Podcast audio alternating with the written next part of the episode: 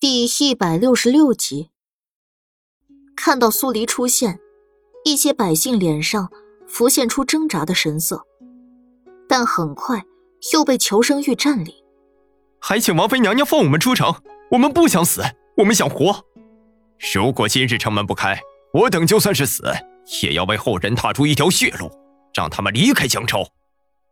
对，开城门，放我们出去，我们要活。我们不想死在江州！一声比一声激烈的呐喊，让原本散乱的百姓瞬间集结在一起。苏黎的耳膜被震得突突直跳，他娇小的身影笔直站着，在这么多人凝结起来的气势压迫下，也丝毫不见慌乱。待百姓喊得差不多了，苏黎缓缓抬手。随着他右手的抬起，所有人的心都跟着猛地一颤，叫闹声停了下来。苏黎指向城门：“我理解你们想离开江州的心，那边放我们离开。”百姓们默契的喊话道。可你们有没有想过，假若你们体内现在已经有异症，但还没有体现出来？你们离开江州，便只有死路一条。若你们留在江州，尚还有一线活路。这话一出，喧闹的百姓顿时议论了起来。其中一人大嗓门喊道：“如若我们体内没有疫情，那我们还留在江州，迟早也会被染上疫症。我们要活，我们要出城，出城，放我们出城。”侥幸的心理，重新点燃了百姓的斗志。我已经在努力寻求解决之法了。苏黎抬着的手，指了一圈在场的人。如果留在城内，便会感染疫症，那我也会感染。可我并不想离开，因为我心系你们。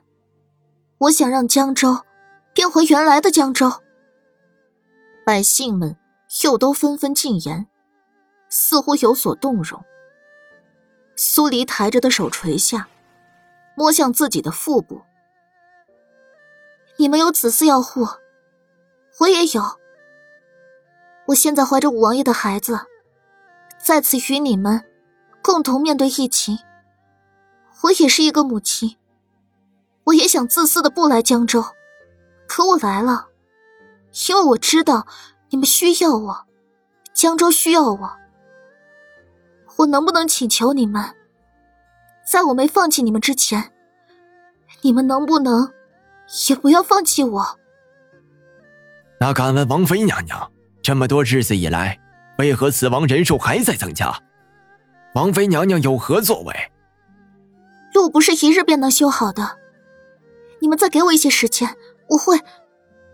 苏黎的话还没说完。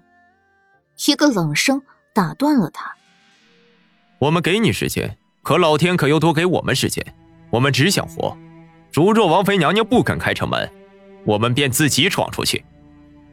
大家听我说，留在江州便只有死路一条。我们出去才能活。闯！拿下武王妃，由他做人质，周福言肯定会将城门打开。对，拿下武王妃。百姓群里。”也不知道是谁先开了口，人潮迅速涌向苏黎。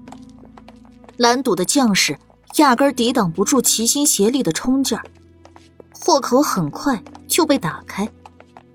周府尹冒出一层冷汗，看向苏黎道：“王妃娘娘，您快走啊！”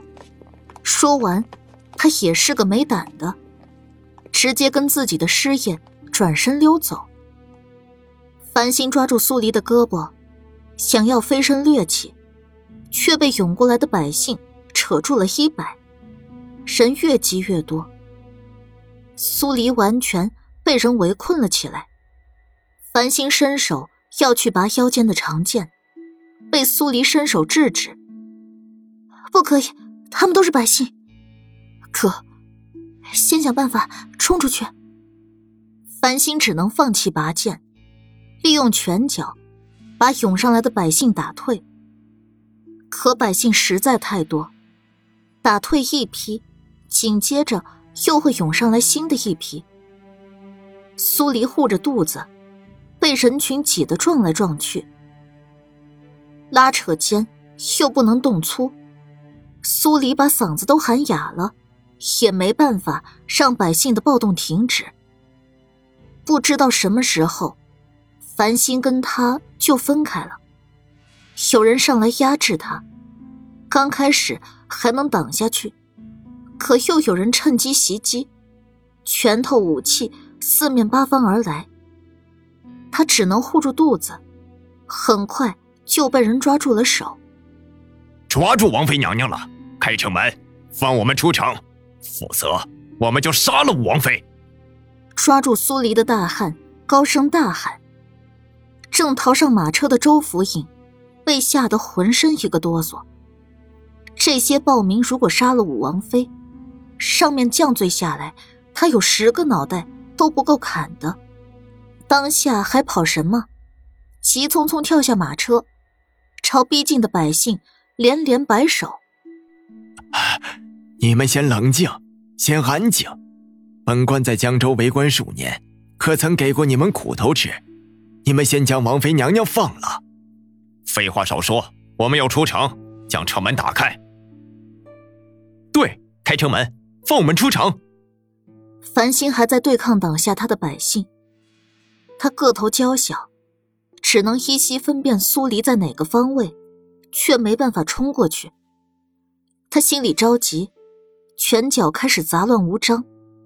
没一会儿，他也跟苏黎一样，被人抓住，再也没办法挣开。苏黎被人抓着，见周福尹就要答应开城门，连忙道。不能开城门，一定要将城门护好。谁若敢开，我第一个砍了谁。周福尹支吾着。可，你们再给我三天时间，无论如何，三天后我都会给你们一个答案。苏黎看向抓着他的大汉，你们现在这样闹，非但达不到你们的目的，还将我拖在此处，没办法去解决疫情的事情。那大汉迟疑了片刻，身边的百姓立刻道：“不听，我们只要出城。如今你在我们手里，我们便有了离开江州的钥匙。若三日后你解决不了疫情的事儿，我们上哪儿去将你抓住？”对，说的不错，我们一定要出城。苏黎的脸色渐渐沉了下去。王妃娘娘最好松口，让人将城门打开，否则。别怪我先将你腹中的孩子杀了。一个男人把手里的木棍对准苏黎的肚子，做势要挥下。苏黎瞳孔蓦地放大。你敢？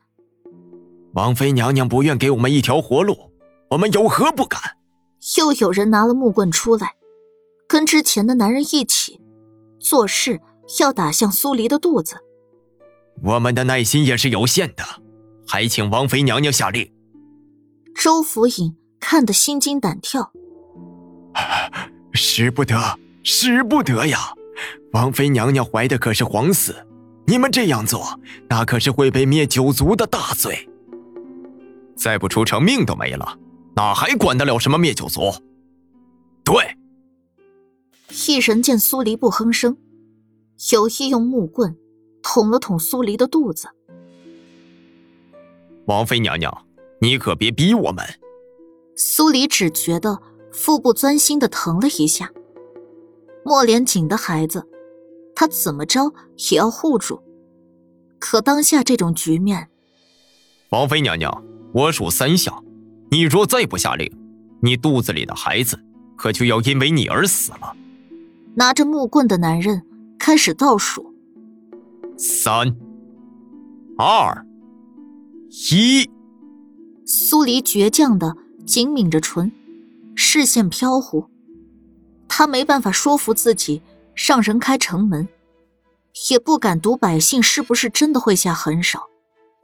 当“一”字脱口而出后，两个高举木棍的男人相互对视一眼，咬牙点头，狠狠的朝苏黎的腹部砸下。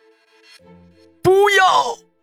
周福尹尖声厉叫，他下意识的捂了眼睛，不敢看接下来的一幕。苏黎的瞳孔蓦地紧缩，木棍在他的眼前逐渐放大，他浑身都在颤，血液刹那间凝固变冷。砰！不知从哪里飞来的石子，击中两根砸下的木棍。两个男人只觉得手臂一麻，下意识松手。木棍掉落的同时，他们也扑通一声坐倒在地。是谁想救人？两个男人从地上爬起来，顺着石子击过来的方向看过去，其余百姓也都跟着看了过去。人群外，一个戴着面具的男人站在那儿，一身墨色长袍随风摆动，肆意张扬，三千白发随意的披在脑后，逆风狂舞。面具之下看不见他的样子，只是从眼部那两个黑洞中折射出来的犀利眸光，似无底深潭，令人不敢直视。他只是简简单单的站在那里，浑身上下散发出来的王者之气，就让在场所有人手脚发软。当下，百姓们都安静了，没人敢多说一个字。隔着斑斑的人影，苏黎一眨不眨的盯着男人。虽然男人没说一个字，头发也跟莫连锦的不一样。可他就是觉得是莫连锦，那人一定是莫连锦。他既然回来了，为什么不愿意露脸？一隐门，三日后会来赐药，出城者死。男人开口，因为面具的原因，声音嗡嗡的，低沉而冷冽，不带一丝感情色彩。在场百姓一听“一影门”三个字。纷纷拜倒在地。不敢，我等会静等一眼门前来赐药。男人环视了一圈四周，百姓都跪下了，那个身材娇小的女人却站着，尤为显目。他的视线在苏黎身上停留了几秒，蓦地转身，飞身朝一个方向掠去。苏黎疯了似的跟了过去。你别走，你站住！事出突然，繁星让人帮他松绑后，再追上去，已经不见了苏黎的踪影。苏黎一直跟着男人掠走的方向跑，他坚信就是莫连锦回来了，可他不见他，究竟是为了什么？莫连锦，是不是你？你出来见我呀，莫连锦！苏黎跑的。上气不接下气，男人的踪影已经捕捉不到了。四周一片荒凉，没有人烟。他看着一面面塌陷的围墙，迎上刺眼的太阳光线，突然心里一直绷着的那根线断了。为什么不见我？明明是你，为什么就是不肯见我？那头白发。又是怎么一回事？